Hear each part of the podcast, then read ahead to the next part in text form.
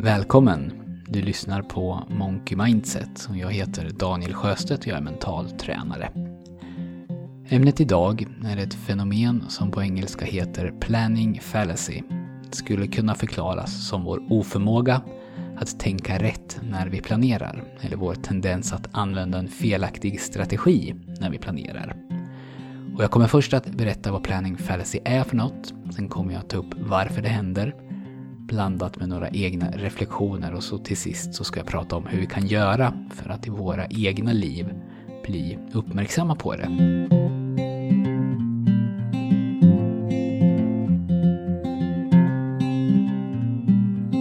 Resultatet av planning fallacy det är att saker och ting nästan alltid tar längre tid och kostar mer än vad vi planerar.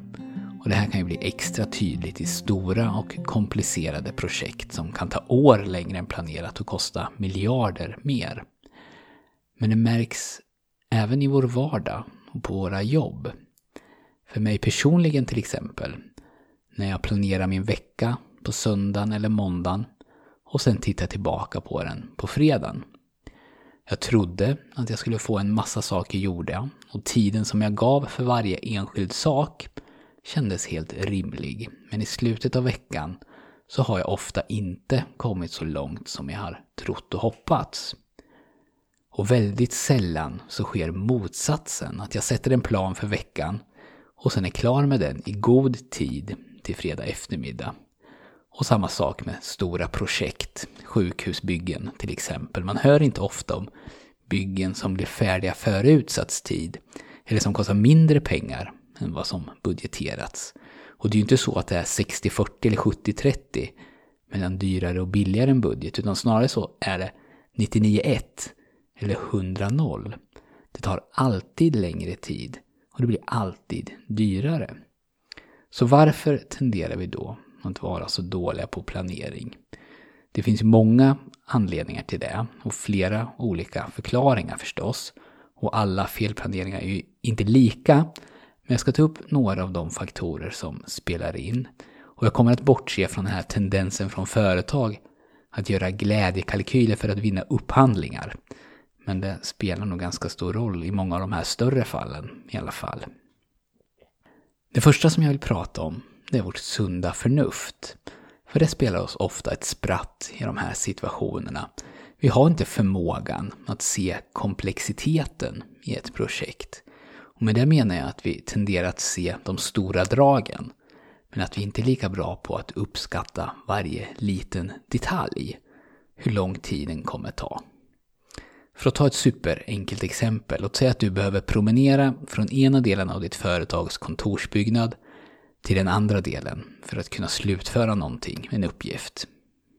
Det här borde ju vara jättelätt att planera. Du kan antingen uppskatta tiden, och det gör nog de flesta, men om du är extra noggrann så kanske du mäter hur lång tid det tar att gå från ena delen av huset till den andra och sen lägger du till den tiden till projektet.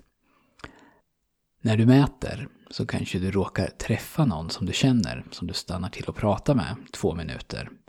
Den här tiden drar du ju då av från den tid som du uppskattar i projektet. Och när du ska korsa lagret, kan vi säga, så har en hylla rasat och du behöver vänta några minuter på att det ska fixas innan du kan komma förbi. Men precis som att du träffar någon att prata med så är den här incidenten en engångshändelse.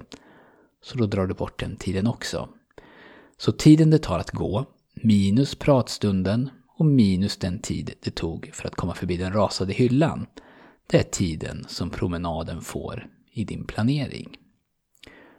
Och det är ju sant att du inte en enda gång under projektet kommer att träffa på den här personen som du pratade med igen. Och hyllan som rasade, den kommer att stå stadigt på plats varje gång du passerar den. Men under många av de här promenaderna så händer någonting. Kanske en annan arbetskamrat eller någon som hejdar dig i korridoren och behöver hjälp med en sak. Eller en avdelning som målas om så att du tvingas gå en omväg. Så bara här, under den här extremt okomplicerade delen av ditt projekt, så hamnar du lite efter tidsschemat varje gång promenaden behöver göras. Och i ett projekt så finns det ju hundratals, kanske tusentals sådana här moment. Och felet vi gör, tankefelet vi begår, det är att vi utgår ifrån hur lång tid någonting borde ta enligt vårt sunda förnuft. Inte hur lång tid det faktiskt tar. Och till och med när vi mäter, som i fallet med promenaden, så ser vi lätt allt som inte går enligt plan som en avvikelse eller engångsföreteelse som vi kan bortse ifrån. När jag planerar att få in träning vid mina arbetsdagar så räknar jag på hur lång tid det tar att byta om, kanske fem minuter. Hur lång tid det tar att gå till gymmet, det tar två minuter. Hur lång tid dagens träningspass kommer att vara, låt säga 35 minuter. Och hur lång tid det tar att gå hem igen och duscha och byta om, ungefär 20 minuter. Den tiden avsätter jag då för träning i schemat den dagen. Och nästan varje gång så tar det längre tid än så. Vad jag borde göra, det är ju självklart att istället för att använda sunt förnuft, ta tid på mig själv och mäta hur lång tid jag tar på mig för ett träningspass. Eller hur länge de fem senaste passen har tagit i snitt. Och sen utgå från det i nästa planering. Då kanske mina veckor går mer som jag har planerat dem och jag slipper känna mig efter. Det här är ju egentligen så otroligt självklart. Och från och med nu så ska jag göra det, hoppas jag. Jag tror att ett annat skäl till att vi underskattar hur lång tid någonting ska ta eller hur mycket det kommer att kosta, och menar jag inte bara pengar, beror på vår omgivning och hur mycket vi påverkas av den. Både gammelmedia och sociala medier är i regel väldigt svartvita. Antingen är det någonting som har gått helt åt skogen eller så rapporteras det om helt otroliga framgångssagor. Någon som har gått ner 25 kilo på sex veckor. Eller ett företag som gick från en anställd till 200 anställda på ett år. Och allt det här tar vi ju till oss, medvetet eller omedvetet. Så om du ser någon på TV som har byggt den snyggaste uteplats du någonsin sett av bara drivved och stenar som man hittat i skogen. Eller läser om hon som på fem år gick från att vara hemlös och på dekis till att doktorera och tävla i ultramaraton. Så påverkas du av det. Det är ju helt ofrånkomligt.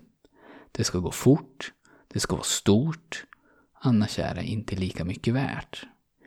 Men vad vi glömmer, eller vad som åtminstone inte sätter sig lika djupt hos oss, det är att de här fantastiska prestationerna dels är tillrättalagda och dels bara representerar kanske en promille av alla där ute som kämpar med utbildning eller sitt företag eller sin hälsa. Den stora majoriteten tar ju inte fem stora kliv framåt varje vecka. De tar kanske ett steg framåt och ett steg bakåt. Under bra veckor så tar de två steg framåt. Under dåliga veckor kanske de tar två steg bakåt. Så när vi jämför oss med andra så finns risken att vi använder en referensram som gör att vi kommer ännu längre ifrån den här objektiva verkligheten än vad vi gör om vi planerar efter sunt förnuft.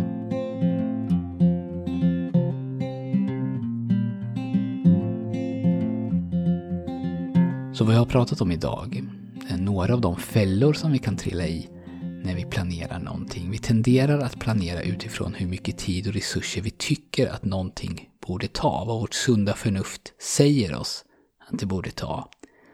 När vi istället kan få bättre resultat om vi använder historiska data, alltså hur lång tid det här tog förra gången jag gjorde det. Och sen utgår från det. Jag har också berört faran i att svepas med av sånt som vi läser eller ser eller hör om andra. De här framgångssagorna är inte representativa. De är anomalier. Och de går inte att använda som underlag för egna projekt. Man kan ju inspireras av dem. Man kan ju sträva efter att en gång komma dit, självklart. Men om du jämför dig själv med dem så gör du nog dig själv en otjänst. Jag hoppas att du har fått någonting att tänka på genom att lyssna på det här avsnittet. Och om du vill så får du gärna kolla in mitt träningsprogram och mitt coachpaket. Info om bägge de här finns på hemsidan monkeymindset.se. Och du kan också få det som du behöver för att komma igång med mental träning av mig. Och det kostar ingenting. Gå då in på hemsidan och ange din e-mailadress så skickar jag dig ljudfiler och instruktioner som du kan börja träna med. Det var allt för den här gången. Tusen tack för att du har lyssnat och jag hoppas att vi hörs snart igen.